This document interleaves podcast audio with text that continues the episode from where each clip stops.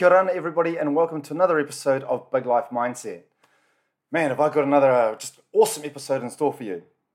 So, uh, the theme of this particular episode is never let money be the deciding factor in your big life decisions.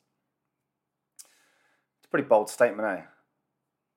But it's true and it works. I'm going to tell you why.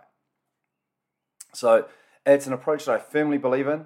It's one that I practice a lot of. I don't just, you know, preach this thing. I actually get out there and do it a lot. And I'm going to share this example that happened last week.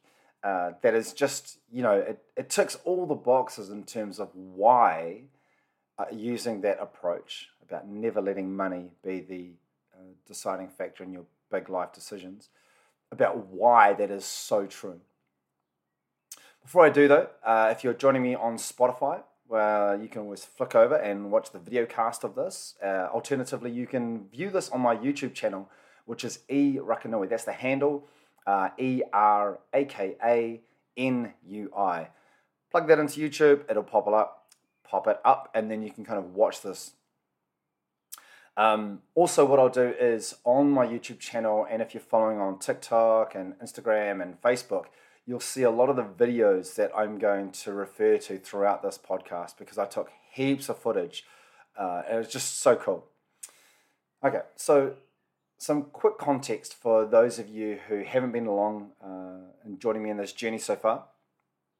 Um, and I guess for the haters too, to be fair, is that uh, I left the nine to five um, in May 2021 and you know haven't looked back since uh, I have walked away from a couple of jobs where I had nothing else to go to, but I also recognized that there was more out there for me. I am financially responsible for myself and uh, six other people in this home. Um, you know, we've got all the things that at us. We've got mortgages, we've got endless food bills, we've got power, heating, Netflix, Wi Fi, you name it. Like, we've got all the bills, right? We've got all the things, so we've got all the bills. We also have three cars. One of them I just got a ticket for um, having no warrant or reg, which in New Zealand is like, you know, it's like sinning on the street basically. They slap you a $400 fine. So I know all about bills, okay? Um, my wife also, Debbie, also just quit her job um, because she wants to spend more time with our family, which, you know, that's, that's the number one priority for us. So, you know, in terms of like our credentials, my credentials on talking about this topic about money, I feel really well placed. Really well placed. So you don't have to take this as advice. You could just think it's just white noise. Up to you. I promise I won't be offended. Anywho, uh, this holiday that we took, so we have termed this holiday, and this will always be stuck in my mind. This was the holiday that we couldn't afford. Now, we had um, the reason why we took this holiday is, which was going to be in the Cook Islands, in Rarotonga, the Cook Islands, is for a whole bunch of reasons. We had all these stars line up, right? so, in Raro, which, Rarotonga is the main island of the Cook Islands. My father is from one of the outer islands, Atiu, Enuamanu. My mother is from Rarotonga, the main island in the Cook Islands whenever you hear me refer to the word Raro or the Cook Islands, like Raro is kind of like the main place, right? You have to go through Raro if you want to get to any of the other islands. This particular holiday was in Raro. Cool. That was a nice little geography lesson, wasn't it? Okay, so the reason why we chose to go on this holiday that we couldn't afford was because my elder brother, Mata, had recently returned from South Korea, where he'd been living for 22 years, and he'd moved to Raro. One of my younger brothers, Kane, has been living in Raro for the last seven years. My mum has just gone over there to take a holiday in Raro. One of my uncles, a man who has been living here, we've been living here looking after him for the last two and a half years, um, since my auntie, his wife, was living here as well. We gave her, you know, that end of life care, end of life care that I've spoken about previously. So she was palliative. Um, she passed away. He stayed on. Thankfully, he did. Love the man. he was gonna he he'd actually left to go back to Raro as well, so he was gonna be on the island. And Barry, Barry is one of Debbie and I, our besties. He was the best man at our wedding, seventeen years ago, I think. He is also he also happens to be Kyson, our son. Barry is Kyson's godfather. Barry normally lives about five hours away from us in Napier. So all of those people were going to be in Raro for a 10 day period. That's me looking up at the calendar behind you, by the way. So they all happen to be in, in Raro for a 10 day period. As we learned that each person was going to be there over this certain period of time, like the first it started off with me thinking, right, I'll go to Raro. You know, my two brothers are going to be there. I should go to Raro. I'll be there as well. My mum was going to go, oh man, I'm definitely going to make an effort, right? Then I realized my uncle was going as well. Okay, now this is starting to look more like at least Debbie and I, probably the two eldest kids. And then once it, we realized that Barry was going to be at this there at the same time, we said, no matter what, we're going. No matter what it takes, we're gonna we're gonna take our whole family there, and we're gonna be in Raro for that ten days while everybody's there. Now we could not afford this trip, and there's I kind of talked to some of the layers of that, but if you kind of put that little bit of knowledge to the side, because we end up finding ways, obviously, but the overall mentality that we had was a thing I like to call the deathbed test, which I know other people have spoken of. I don't know what they call it, but I call it the deathbed test. And I like to think of it as, for let's say for this particular example, when I'm on my deathbed, I guarantee you I'm not going to worry about the $5,000 I might have saved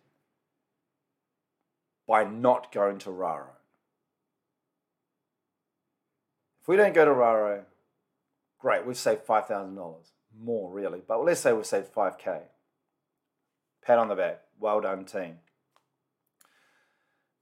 When I'm on my deathbed, though, I'm not going to think about that 5K. I'm just not. What I will think about, though, is this amazing holiday that we created with our family. And I mean like our wider family. And all the memories that are tied up in that. That is what I'm going to remember. That passes my deathbed test. So, with that in mind, we had to start pulling together some other pieces, like how are we going to afford this thing, right? Because it's nice enough having this idea about the deathbed test, but somehow you've got to actually pay for the thing, right? You've actually got to come up with the money. so here's what we did. We had a look at the cost for flying to Raro, and oh, sorry, just a quick half step back.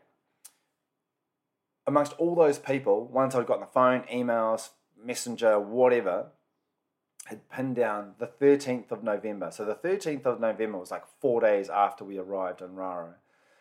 And that was going to be when we had a barbecue, a family barbecue.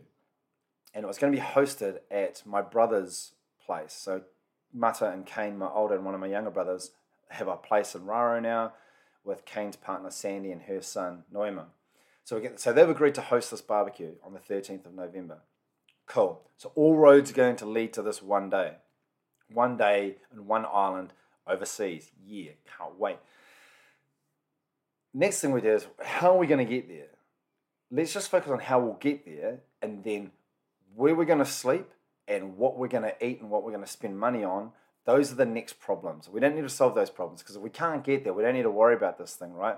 So we take this goal and we break it down into bite sized chunks. I'm in Wellington, we're in Wellington, so in order to get from where we are to Raro, you've got to go Wellington, Auckland, Raro. Now, I can't remember off the top of my head what the flights cost, but they were like extortionate prices flying is no longer cheap. It was really expensive. I can't remember what the dollar amount was off the top of my head, but I remember I just like, oh man, this is going to be like, how am I going to get this money? And automatically I'm thinking, oh, I can get a loan, I could go borrow against the house, I could, you know, sell my body, whatever.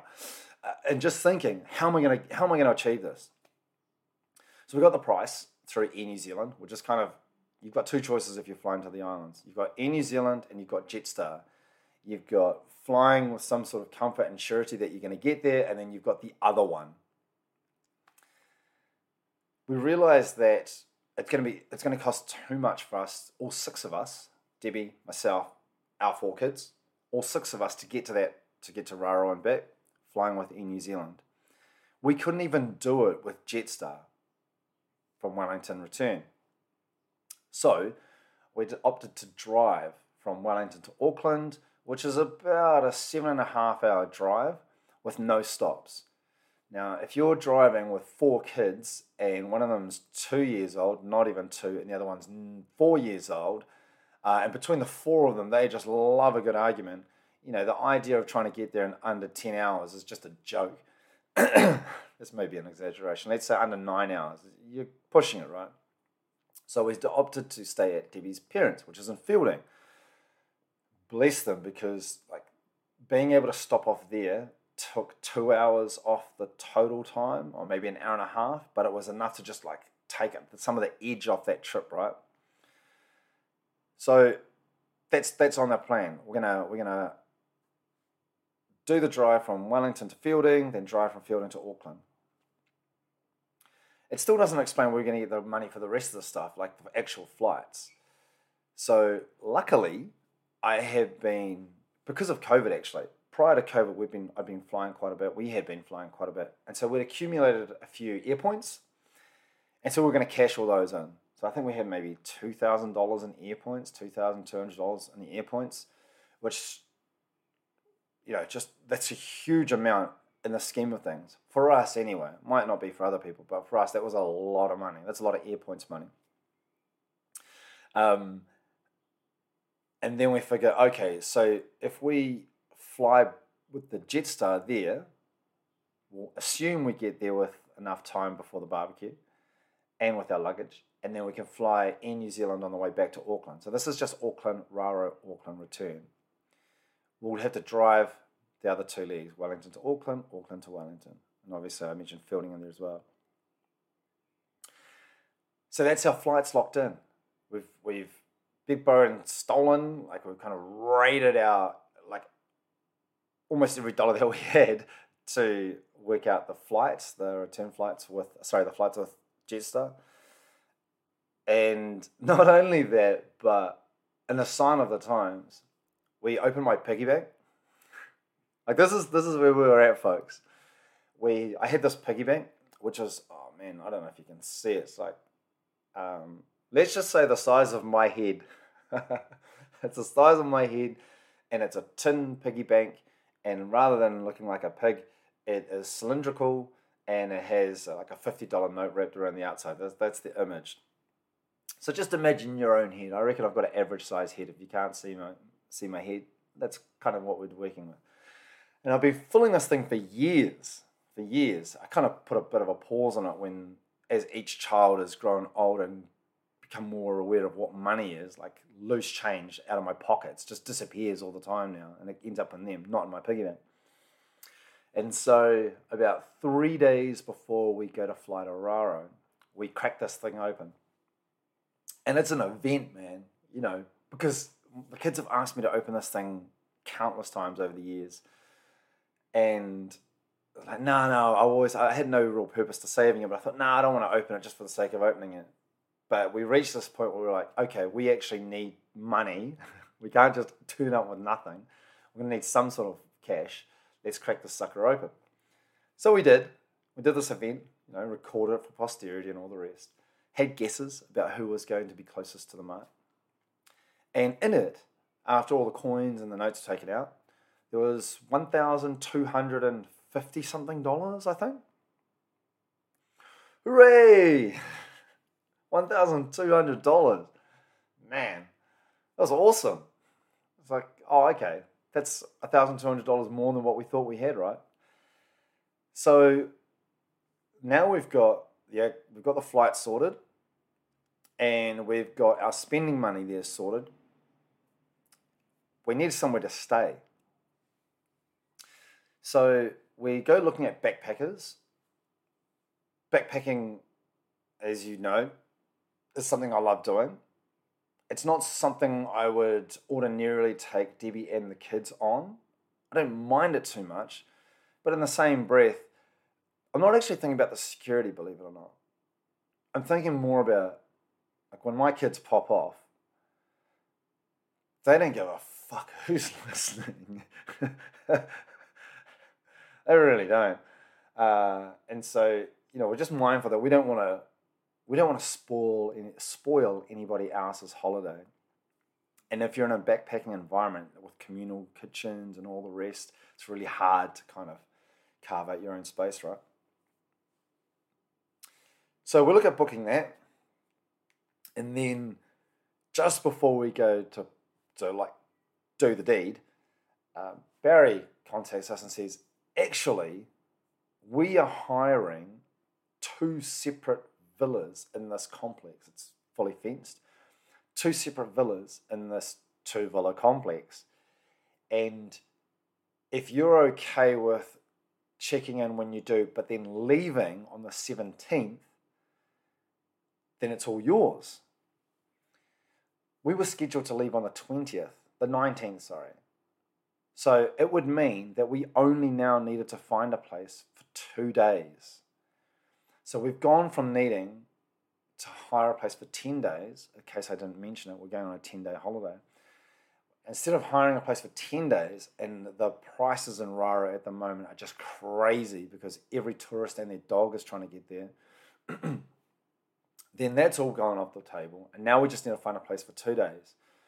So Debbie jumps jumps on the interweb and finds us a place that's like I can't remember what it was, $160. It's way up in the hills with the mosquitoes, but it's an amazing view.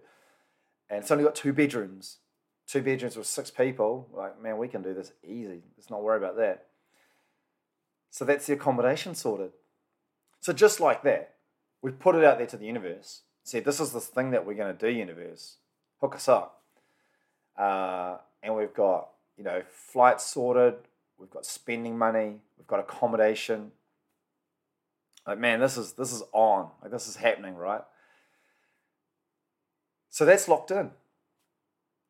That's locked in. As it gets nearer to the point where it's becoming a reality that we're going to be flying over, I don't want to just use the time in Raro for sitting by the pool, um, which is super relaxing. And, and, don't get me wrong, I, that, I love doing that. But because my family's from the islands, I, I know straight away that there's no such thing as a all me holiday. You know, there's, there's commitments, there's family commitments to be done. Got to go around, see aunties, uncles, cousins, that kind of thing. So I've kind of locked that in mentally. Okay, that's what I'll do. But I also want to use some of that time to meet people that I ordinarily wouldn't meet and interview people for my podcast. So I do. I tee up uh, three people.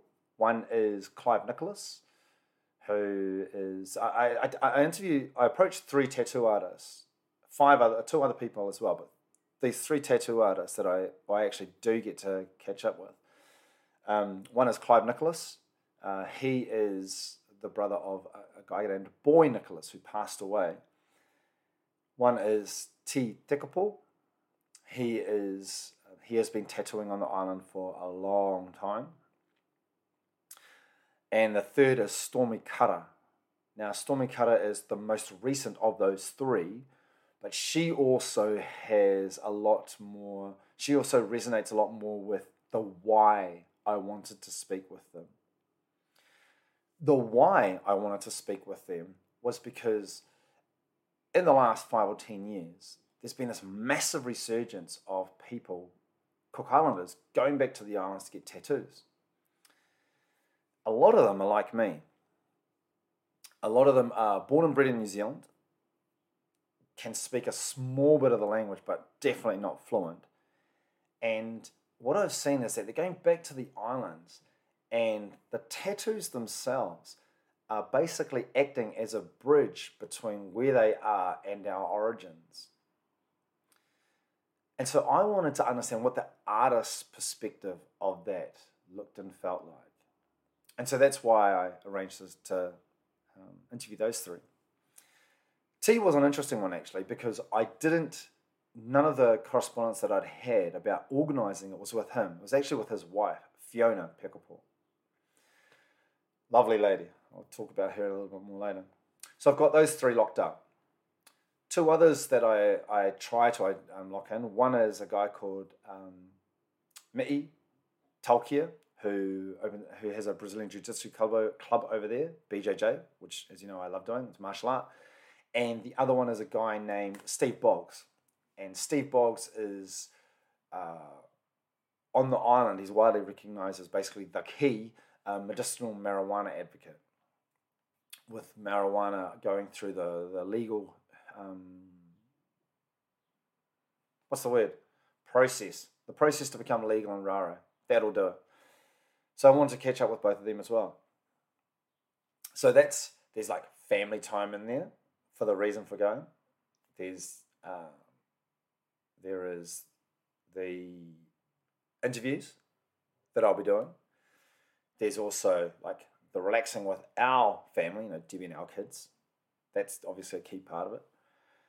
Um, and then when it's as it gets around as these things do, that I'm going to be on the island, I get invited by the Cook Islands National Youth Council to be a panelist on um, a forum that they have called um, Men's Couch Talks. Yeah, that's it and the topic of it is around men's mental health.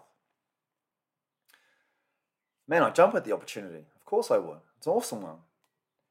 So that's going to take up a little bit of time as well.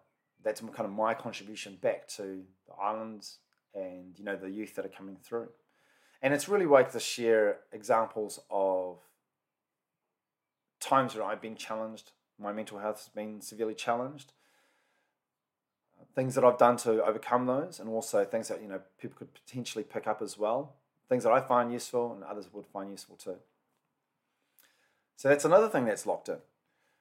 But the centerpiece of this whole holiday, once again, remains the 13th of November. It's the barbecue day. So off we go. Off we go to Raro. Um, we, you know, I mentioned we drive to Feilding. That was easy enough drive was super simple. Go from Feilding to Auckland, it was a lot harder. Um, ain't gonna lie, there were times where I'm just like, these kids are just animals, and you know. Who are their bloody parents anyway? Where are they? um, but then we get to the airport, and I I do one of these. Uh, I do a Facebook Live video. I tell people that I'm going to do it. Oh, just quickly, I stay at my uh, my cousin's home Ritia, Tangamatua in Mangere East. And you know, she opens up her home and it's dope as, and then we're talking about doing a Facebook Live. I'm like, okay, I'm going to do this. Right? I'm going I'm going to do this. And the reason I'm going to do it, I'm going to put this out to the universe again, is because I only found out that you can, like, people actually get income to do Facebook Lives. My goal, one of my goals, is this thing called Ikigai. Quick side step Ikigai is, in case you've never heard it, imagine four circles, goes into a Venn diagram. One is something that you're really good at, one circle is something that the world needs, one circle is something that you can make money off, and one circle is something that you're passionate about. You get all those four circles, that little bit that they all overlap, and man, you are living life pretty. And so, something that I want to do is I just want to live life and I want to be paid for it. Universe, make it happen, man. I know you got this. So, uh, we agree that the following day, as we fly out to from Auckland, I'll do a Facebook Live. I'll call it a success. I butchered a lot of it. I butchered so much of it.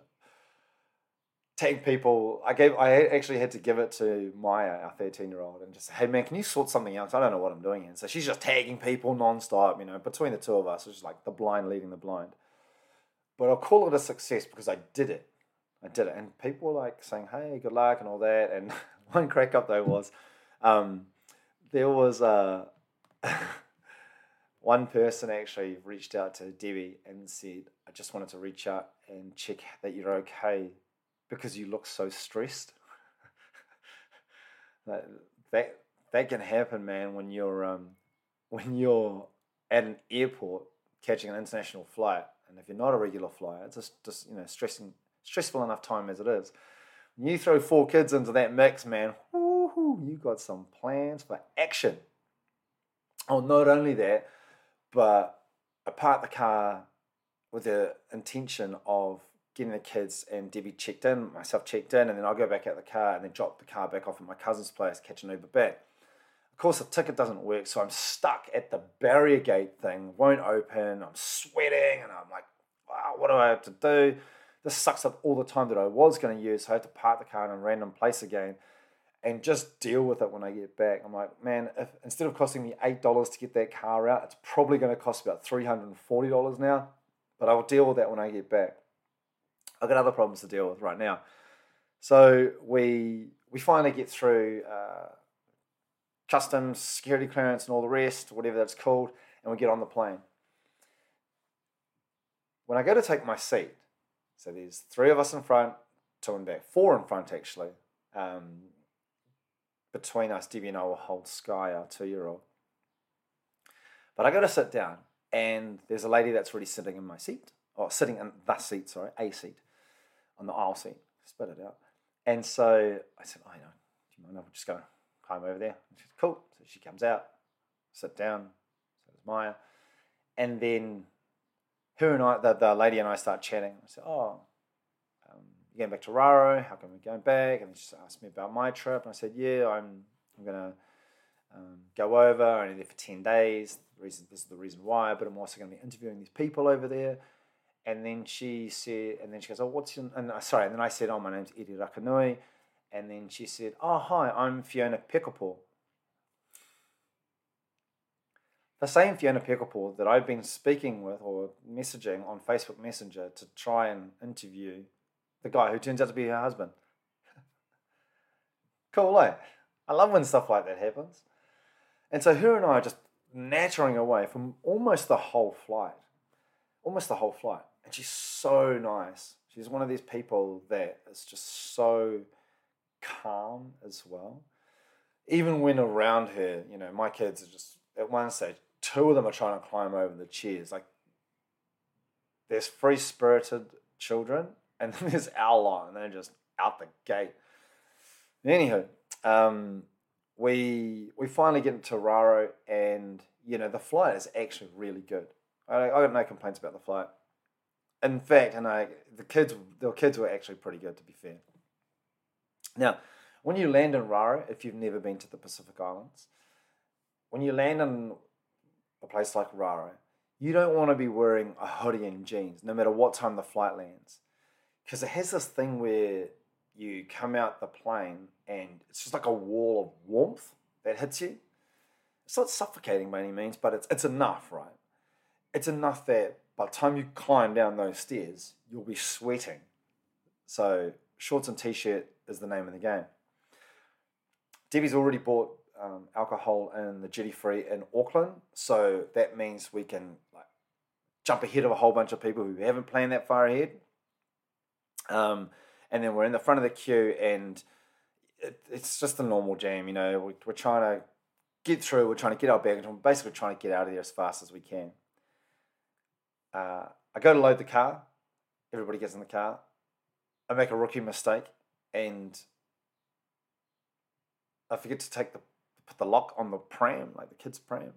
And um, luckily, luckily, our child wasn't sitting in the pram because the pram started moving off on its own. They got hit by a car.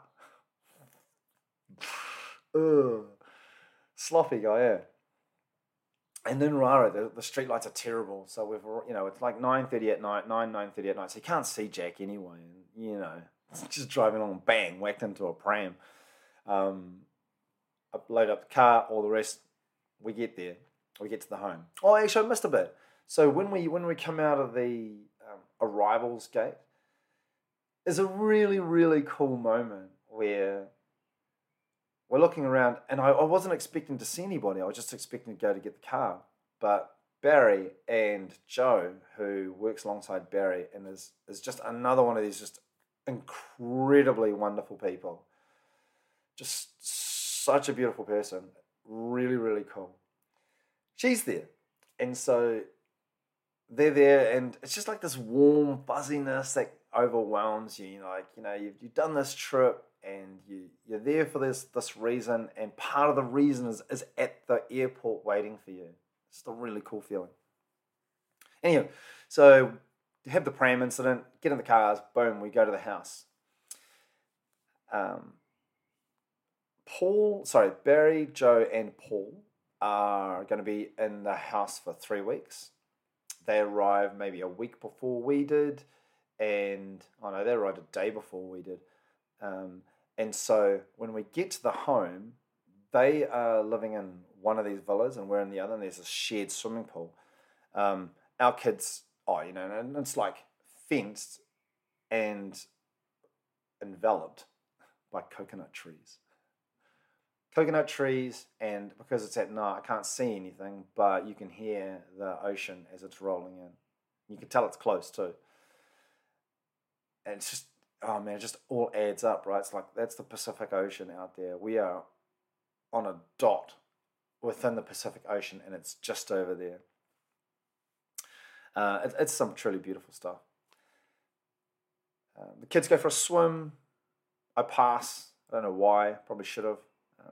But in any case, it's an early night for everybody. Paul, Joe, and Barry have had a big night the first night when they arrived. We've just arrived, so we're pretty tired to be fair. Um, and then we roll into the next day. We roll into Thursday. So the next day, um, it's all about decompressing. We got there, we got there in one piece. We weren't sure what our levels of sanity were going to be like, having traveled that. It's just time to relax, and that's exactly what we do. You know that you know that feeling that you get of you get home from a real hard day of work and you either crack open a beer or you pour yourself a glass of wine or you just sit in your favorite chair and you kick your shoes off like it's that feeling amplified. It's, it's that's the buzz that we're on, where we're just so like the the the stress and the challenge and all just, just disappears. It's so good. So that's just kind of something else that's kind of good, kind of cool, is that I'm in the newspaper. I haven't even been there a day, and I'm in the newspaper.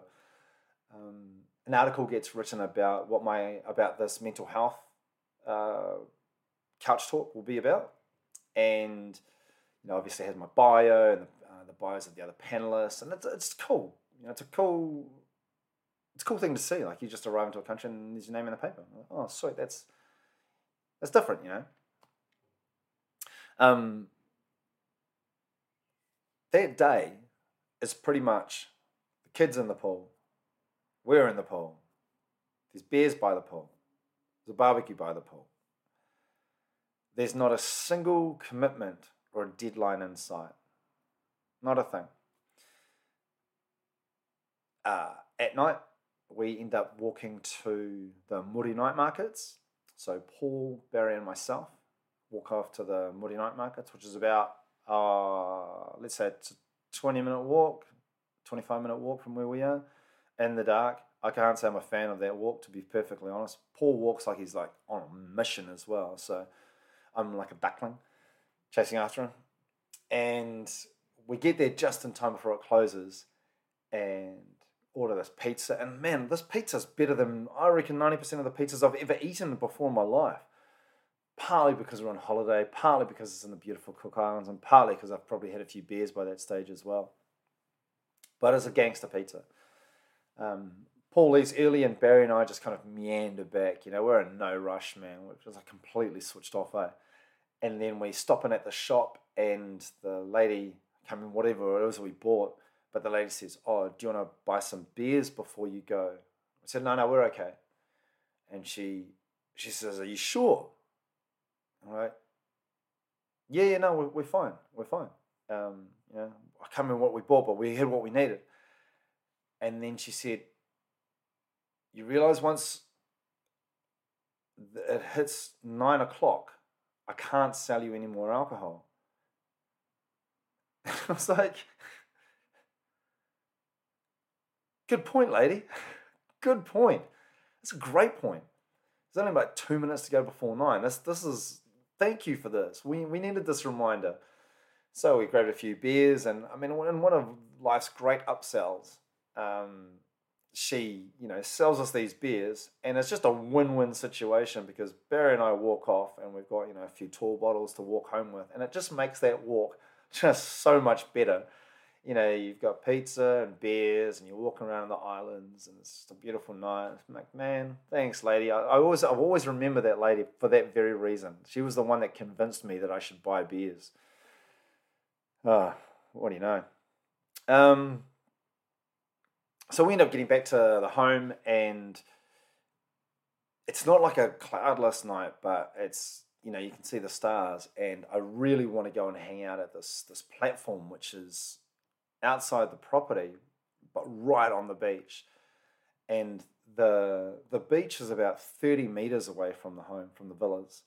So we walk out there and barry and i just sitting on this on this platform you know sinking a couple of beers stargazing uh, until four in the morning. It was awesome. It was awesome. Such a good time. Friday rolls around, uh, and it's the next day, and it's really more of the same, to be honest. I mean, there's there's people on the island that I need to see, as I mentioned. So you know, start to make an effort to do that. Um, I catch up with my mum and my younger brother Kane. Um, we watch some of the rugby league, uh, which is the semi final. Watch the Kiwis get knocked out. Poor, poor effort. Not a poor effort. Beaten. Um, but the places like Raro is so chill that you've really got to go out of your way to find stress. You've got to be you've got to be on the search for it. Um, I catch up with when we get back to our villa. I catch up with another Paul, Paul Lynch. He is him and his wife Shona own those villas, and they actually own a number of other villas around the island too. They've done really well for themselves. Uh, and he and I are just yakking away for I don't know, forty five minutes, half an hour, um, about hot sauce because he grows he grows chilies and does sells hot sauce in the markets uh, and just a whole bunch of other things. It's it's just a a nice way to an unexpected conversation. Um, I catch up with Stormy Cutter as well because I want to like just do a little bit of a face to face with her before I interview her, just to get the wheels rolling a wee bit, so that you know by the time we do the interview, it's it's it's just you can enter more into a conversational space a lot faster than that kind of those transactions that you feel like that you have at the start of a conversation. So that's cool. Um, and as the evening draws near, I start to prepare myself for this men's health talk, men's mental health talk. The men's mental health talk is held at a place called the Muri Beach Resort. It is a stunning place. The location is just unbelievable. It's on Muri Beach Lagoon and, you know, white sand, crystal clear water. Although the water didn't used to be crystal clear, by the way. Not a lot of people know, but that water used to be heavily polluted back in the day. Um, but then the government, you know, pulled finger and, and tidied it up. But anyway, beautiful crystal clear water. Uh, the setting is just something else, and the resort itself is also adults only. So, you know, they're kind of going out of their way to let this function be held there. Um, I also, I also have to, um, I gotta, I'll talk about this. I'll talk about the uh, the panel session itself. One interesting character and I'll, I'll publish the the whole thing because I took a recording of it. I'll publish the whole thing, but I'm gonna I'm gonna edit this particular character's contribution because it wasn't entirely um, it's not entirely beneficial to the target audience. I'll leave it at that. But for the people watching and listening to this podcast, I'll I can fill you in on it. Okay, so Oh, just one other thing about that Muri Beach Resort is, funnily enough, it's the same place where about 12 years ago, I won a competition to, to fly from Wellington to Raro, of all places, to renew our vows, even though we'd only been married for like three or four years, um, to, for Debbie and I to renew our vows on the beach. And it was exactly the same place. So that's pretty, I don't know, that was cool. I found, I was like, oh, that's, there's cool connections, cool circle there. Okay, so the men's mental health couch talk. I am, it starts at 6 p.m. They say 6 p.m., which in island time means 6.30, probably 7, realistically. And it's a bit of an unknown how many people will be in the crowd, but it doesn't really matter. Like if there's only one person and they take something out of it, it's it really is that cool. That was worth it. Um, thankfully and graciously, I'm joined by Kane, my brother, uh, Paul, Joe, and Barry. It was really cool that they came along to support me and just to find out what was going on as well. Sitting on either side of me on the couch so you know the format is kind of the panelists sitting on one uh, several couches and we're facing the audience right? On either side of me there's a, a student at Te College I think it is. His name is Ngatupuna. And on the other side of me there's uh, I think he's just wrapped up being a student maybe not and his name's Sydney as well about 17 18 years of age on either side of them there is a guy named I think it's Ray Korangi Allison. I can double check that. Um, and his experience is he was um, sexually abused as a young boy, and he's overcome that, and he's used that rather than kind of walking away from it. He's really walked towards his understanding of that, and you know, it's undoubtedly grown stronger from that. He's also got these mad, crazy tattoos, just like super eye-catching tattoos all over his body. He's got one that comes up here. Oh man, I'm he's not watching the video. This is gonna make it, I'm gonna have to use my powers of description. Basically, it wraps right up his neck, up to his jawline. I don't know if I've ever seen one like it either, and I guess it just stands out because it's it's just cool as uh, it's you know it's got Maori and Pacific Island flavors um, it's not like a skull and crossbones or Mighty Mongrel Mob, which, you know, if that's your thing, that's cool. But this one has just, you know, some real beauty to it. Um, and on the other side of Sydney is a doctor, shivers, I can't remember her name. And sorry, but she, anyway, a doctor, and she's a stand in for the guy who was meant to be there. And then we have our, our joint MCs at either side of the couches. So during the session, we uh, we open up with who we are, you know, some of our experiences, and then there's a couple of questions, and the MC asks if we could share a particular example where you know we've we've really struggled with mental health, and I have this moment where I'm, I look to my left and, and everyone's looking at me on this side, and then I look to my right, and once again, everybody's looking to me from that side. I'm like, oh, right, that must mean I'm the guy that's going to talk. Cool beans. Thankfully, fortunately and unfortunately, I guess, I had had this recent experience last year where you know, many of you might know um, one of my brothers four, he killed himself, he committed suicide. And so I, I kind of talked through that. I talked about the before, the during, and the after. And, you know, I won't go into that again. I've already shared that in a previous podcast. Have a look, you'll see it somewhere in, in that list. In my, in my um, what's it going to say?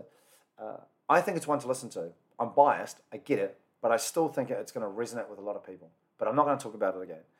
Um, and so I kind of shared that story, and then you know we kind of went back to the the panelists, and we're kind of sharing anecdotes and sharing guidance, and um, and these two, I was going to call them kids, these two guys, Ngatupuna and Sydney on, on either side of me, man, they dropped some gems, man. They're so mature. They're so, guess, mature beyond their years, but I can only really compare it to myself because I was super immature at that age. But these guys are talking about stuff that I just would have gone straight over my head. Or because I was an idiot back in those days, I would have just said, that's gay. You know? Dumb stuff like that. But they're just, you know, I'm just really impressed by what they bring to the to the conversation. Anyway, this one particular character who's not on the panel, uh, the, the call goes out, would anyone in the audience like to ask a question? And there's, there's a bit of silence, and then a lady comes out of the kitchen. I think she's been working there.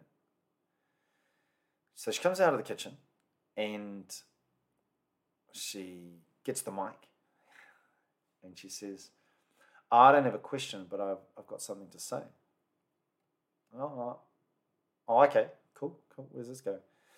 And then she comes up to the front and then she sits down on the, on the couch with us. Oh, that's cool. Yeah, make yourself at home, you know. Kind of want everybody to feel comfortable in situations like that. This is good. And then she proceeds to tell a story that maybe because she was nervous at the start, you know, and understandably, I was nervous at the start. Maybe it was because she was a bit nervous, but she kept kind of stumbling over her words. And English being a second language for her, does exceptionally well to, to share what she does. But as she's talking, she's not really, what she's saying is not really aligned with what everybody else in the audience are thinking and saying. We're all on one page and she's kind of on another. But then she drops uh, an F bomb. She says the word fuck. And she is. She's, met with laughter, which was a terrible idea from all of us. She, she's sorry, and just to give a bit more context, she's about, oh, if I had to pick a number, late 60s, uh, maybe early 70s probably late 60s. She's met with laughter. And then that one moment suddenly encourages her and fuels her. And then she just goes for it. she just she just starts swearing like like this is going to become a centerpiece of her of her speech now. And by the end of it, by the by the time she's finished talking completely, and she has a couple of bites at this too, by the time she's fully finished, she's telling people in the crowd to forget about going to see doctors if you need help. You don't need help from anywhere. All you need to do is to follow God, and it's going to be okay. And she man, she goes so off script that, you know, the MC does really, really well to, to rein her in and reach the stage where she's not even allowed to hold the microphone anymore. like it's being taken off her. And one of those, yeah, you've had too much to drink, bro. You, you kind of need to exit moments. That's going to be a, a, a, a loving memory for me out of that whole thing. It was really good though. Like that whole session, I was I was thankful to be able to give not my not just my time, but my awareness of what's worked and what hasn't worked, given the experiences that I've had, the experiences that I see a number of other people have.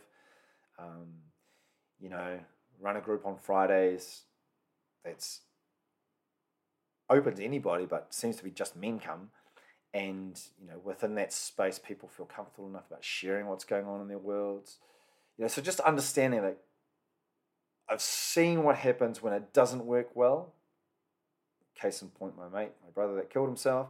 But i've also seen a lot of examples where it does work well. Case in point a number of my close friends and myself where i feel like i've got a really good handle on what works what doesn't work for my own mental health. And i believe a lot of it um, applies to other people as well.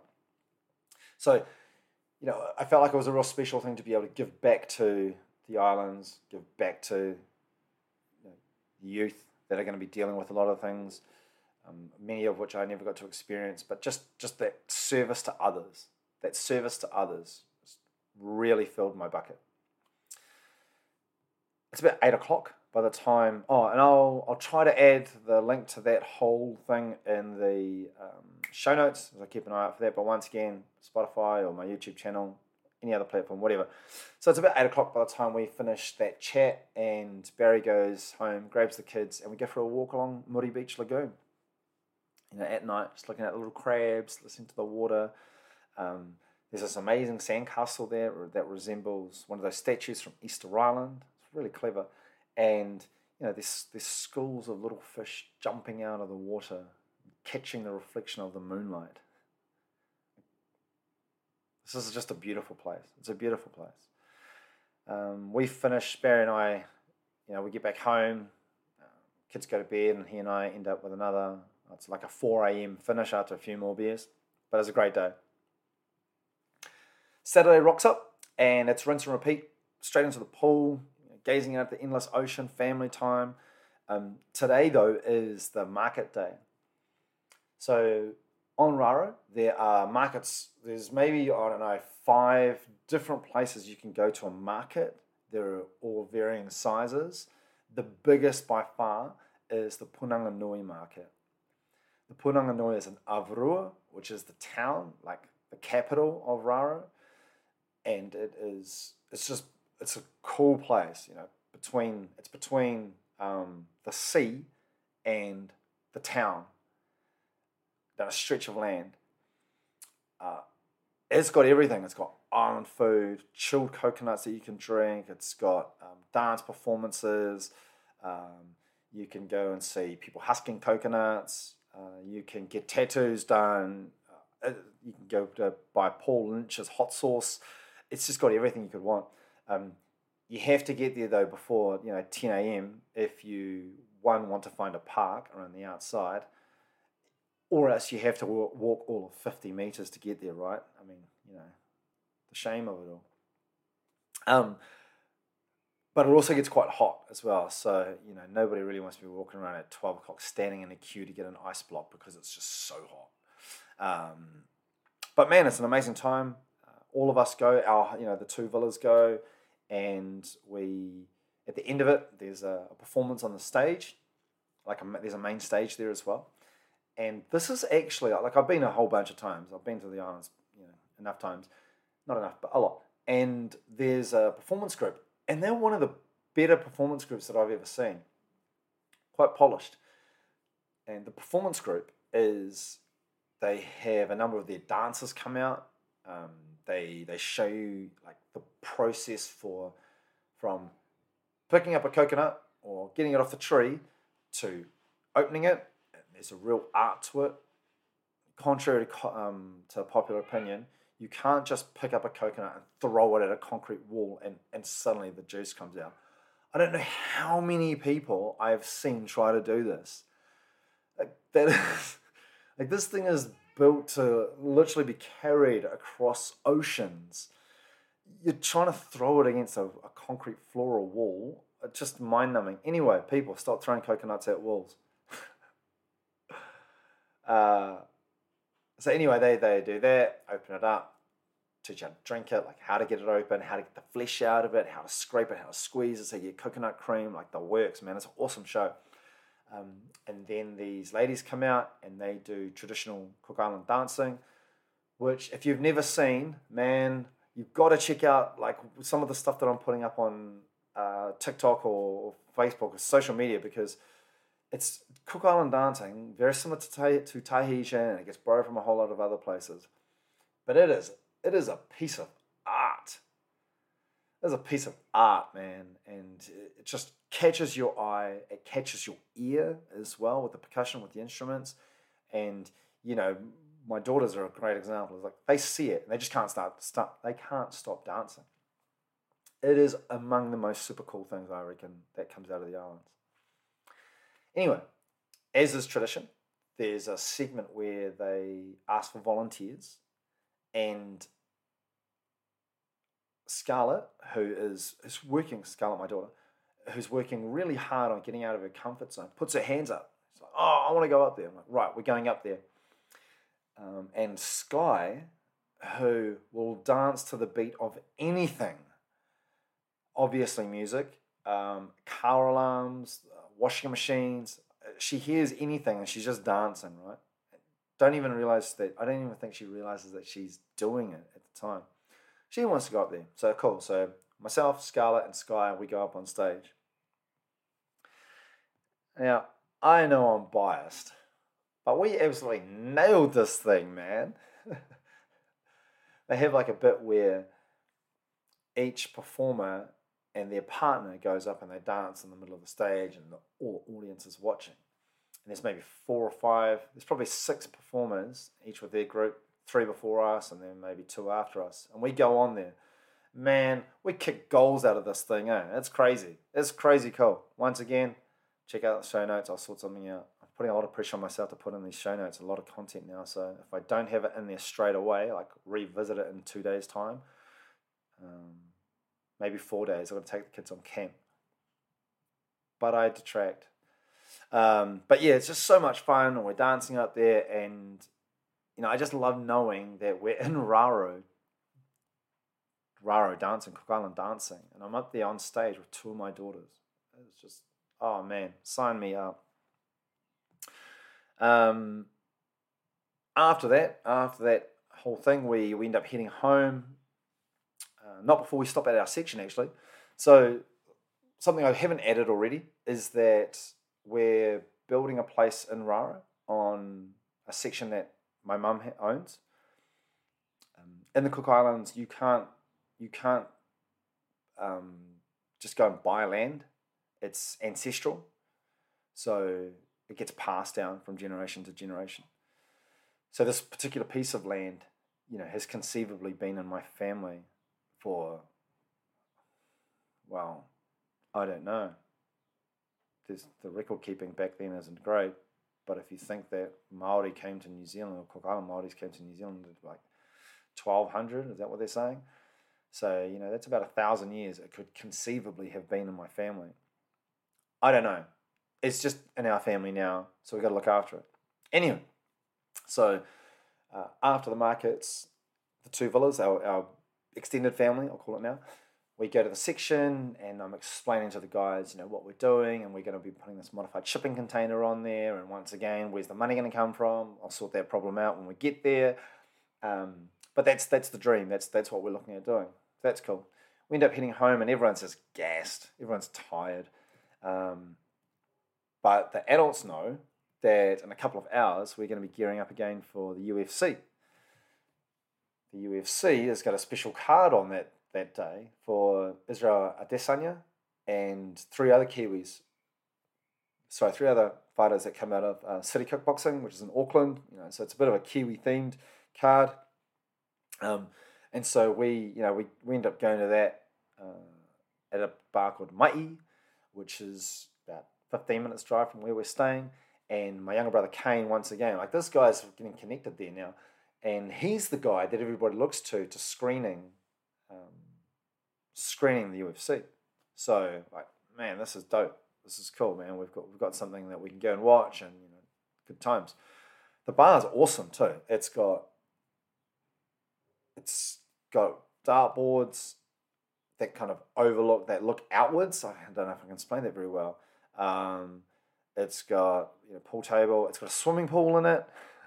Um, it's got those arm wrestling tables. It's got these like separated areas. It's just a really cool bar. I love going there. I'd go there a lot more often. Um, and so we're there for a couple of hours. Debbie and the kids aren't there though. And then I get a message from her saying that she is at Muri Beach. And I see this photo that she sends me. And man, instantly I want to be there. I don't want to be, it's not that I'm not enjoying my time at the bar. Like I'm having a great time. Um, my older and younger brother are there. One of my younger brothers is there. Um, Barry, Paul, and Joe are there. I bump into one of my aunties there. You know, it's a good time. But as soon as I see this photo of of Maya and Scarlett and they're in the water and Debbie's out there, I'm like, man, I want to be there. You know, this is cool, but this can wait. And in terms of which of these is going to be the more impactful memory for myself, and the kids is that one, right? It's going to the beach. So, you know, I get dropped off at the lagoon. and then where am I on Muri? So I get out there, and man, the place is just stunning. Like, it's just so beautiful. It's it's hard to describe. The only way I could really describe it is the first time Debbie went there a few years ago. She cried. It was so such a momentous occasion for her. Is that the right phrase? That'll do it. It moved her to tears. It's really pretty. And so, you know, I'm hanging out with the kids and I'm just like, yeah, made the right decision, you know. No, this is good. Um, we're there for about half an hour, an hour, and then we head home. And, you know, before I go back to the bar, I make a point of cooking dinner, which is a small gesture given I know that the wheels are going to fall off these kids any minute and they're hot and they're tired and I, I just want to take as much off Debbie's plate as I can and doing dinner is just a great way to, to look after that.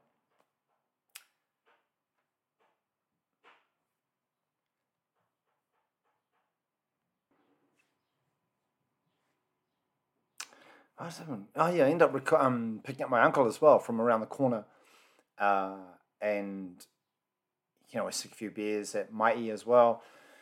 Um, he goes home and surprise, surprise, Barry and I are sitting beside the pool again, uh, and we end up having another one of these 4 a.m. finishes, which is bizarre because I don't know. It sounds like we're up and out partying all the time, but we're not. We're just literally just hanging out.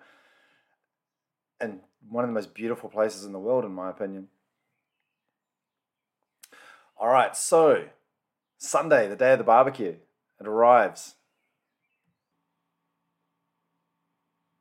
So I'm feeling a little bit dusty, as expected. Um, but I head over to my brother's place, which they live like five minutes down the road from us, which is super convenient, right? I get there and these guys are way ahead of the game. Everything's in order. They've got the barbecue there, they've got food prep has been going on. I actually had dropped off, I forgot to mention, I dropped off, pardon me, let's go. I dropped off a whole bunch of meat that we'd brought over from New Zealand the day before, and so they've been marinating it. And my, my older brother, especially, who's working on this Korean chicken um, shop over there, he's, he's doing, he's been running amok, just you know, slathering the stuff with just all sorts of amazing sauces and stuff. And so, you know, the barbecue is set for one o'clock um, which which really means like two two thirty in island time, and then it gets pushed to three o'clock, which you know really means about four o'clock at least. But we don't actually start eating till five. But you know, eating eating at that time when you originally started at one o'clock in the islands, man, you're doing something right. You're doing something right. I find it. I find it really hard to describe, or at least put words to how I feel about this day, this particular day. Now we had we had literally moved a whole family overseas for this barbecue. We'd gathered some of the most key people in our lives and in our kids' lives and coordinated it so that they would be at this barbecue. Everything that we'd done, everything that we had sacrificed or thrown out to the universe, or, you know, all of it, all roads led to this one moment, this one day, I should say, this barbecue. And so to see these people, to see these people all sharing food, um, laughing, talking, intergenerational stuff, you know, grandparents and grandkids, friends of family. To see that all play out right in front of me, it's just beyond words. My brothers had opened their home for the event. Our friends had given us a home to stay in while we were in Raro my mum, my uncle, Barry were there. Um, you know, just all of that coming together will forever be etched into my mind and into my heart. Because that is a big bucket filler for me. And I don't want to sound like I couldn't care less actually. People say, oh God, that just sounds too soppy. Like, man, you deal with that. it sounds like a you problem. Um,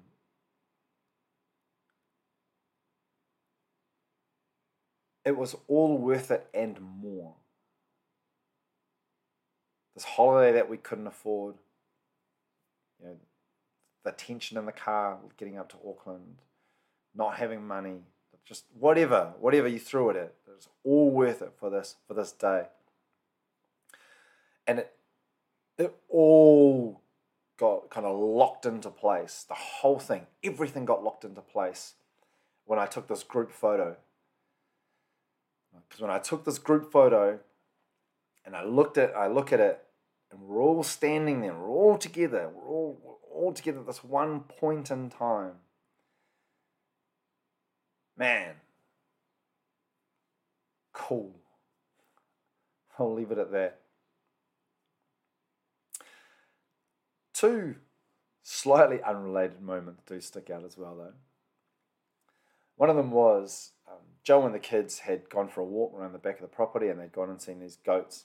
They came back, and the kids, the only thing the kids could talk about, and Joe, to be fair, was about this goat that had these massive balls.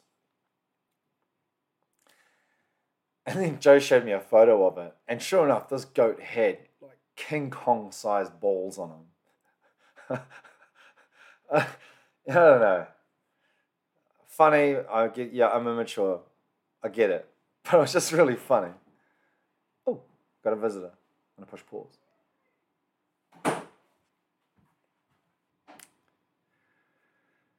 The other moment that really stuck out, stood out, sorry, was during the barbecue. I received this text message, uh, Facebook message, from a random person. No idea who this person is and they asked if they could catch up with me to get some herbal advice. Now, herbal advice to me was just code for either can they score weed off me or did I want to score some weed? Okay, well, let's see what happens here. Let's see where this goes.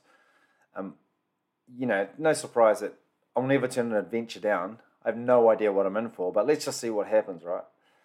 So I organized to, to meet this guy um, about a couple of hundred meters away from where I'm st- uh, from the house, and I go out there at the appropriate time, which is after sunset, and it's it's dark. It's like super dark, and this car rocks up, and I shake hands with the driver. I can see there's someone else in the other passenger seat, so I jump in the back, and I say, "Oh, what, what's up? What's going on?" and then we proceed to start talking. Like you know, and I don't I do hitchhiking all the time, right? So jumping in a car with strangers is just you know it doesn't mean anything to me anymore. It's like why wouldn't I jump in a car with strangers? So I say, oh, so what's up? And then um, and then they're kind of talking a little bit about um, me wanting to catch up with Steve Boggs, the medicinal marijuana advocate, because they read on a Facebook post that I, this is what I was trying to do. I thought, oh yeah, that's that's cool. Now in the back of my mind, like I'm I'm an idiot, but I'm not a full blown idiot. I'm not gonna just come out there. If someone says to me, Do you want to buy weed? I'm not gonna just say yeah, then they give me the weed and they, they catch me, you know, with weed in my hands. So before I got there, I had this plastic bottle and I was thinking, right, so if they go to sell me weed, then I've got like this little plan about what I'll do about getting them to put it into the, you know, I'll leave the bottle, getting them to put it in the bottle and like putting it down the road, that kind of thing. I've got this like master plan all worked out. Turns out it was yet another case of just overthinking something that never even happens in the end. Um, but during the course of the conversation, I look up and I'm like, oh, I actually think that this guy's had a stroke. His wife's, you know, partner's in the front, but the guy who's driving, he's it's just something not quite right with the side of his body. And then I see, and like hanging off the, the review mirror, there's a, a, a mobility card as well. I'm like, oh, okay, this what's going on here? And then he proceeds to tell me like he's just got back to the islands and um, he's looking at for medicinal marijuana. And, his wife's trying to assist system with all this. And I was like, oh man, that's sweet ass. So you're so basically they were trying to score weed off me. it's like, bro, I just got on the island a couple of days ago as well, man. Give me some time. Take it easy. Um, but we end up having a really cool conversation about him upping, picking up sticks from New Zealand, going back, and going back to his roots, and he's looking at like literally planting over there, planting like um, yams and stuff, not wheat. Uh, but yeah, just just this real kind of real flowy conversation around you know the reasons why he was going back and you know the journey that he's on to reconnect with his origins and all the rest, which is quite cool because you know I love sitting in cars chatting with people and hearing their stories. Um, she had a really cool bunch of um, experiences as well, but ultimately. After about half an hour in the car, I was like, "Oh man, I, I actually was probably listening about twenty minutes. It's like, oh, I actually I need to get back to my brothers because you know once again that that that was the whole reason that I was that I was meant to be in Raro. So it's like, oh man, nice to meet you both. Love the connection, but I've got to bounce. So, you know, that'll be another of those just memories added to that whole time there, which is so unexpected. Um, and I, you know, I got no shortage of mocking from everyone else that was at the barbecue about why I would be going and meeting someone there. You know, I could be abducted or anything. I'm like, well, who's going to abduct me on a bloody island? Um, you know, anywho. Um, so yeah, that that whole thing was, um, you know, that whole day was just incredible. So much packed into it. Um, I get another photo of my brothers and I with my mum, and you know, once again, just fills a bucket. Uh, and then eventually I'm dropped off at home about 9, 9.30 and, you know, head, head back to the platform with Barry and we end up stargazing as we do. And it's a, it's a magical end to what has been a magical day.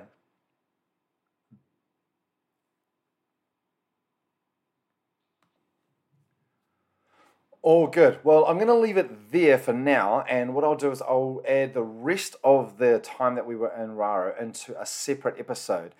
Now, I mean, this is like we're up to day three or four, uh, day three of 10, maybe day four of 10. And we've just had this absolute blast, right?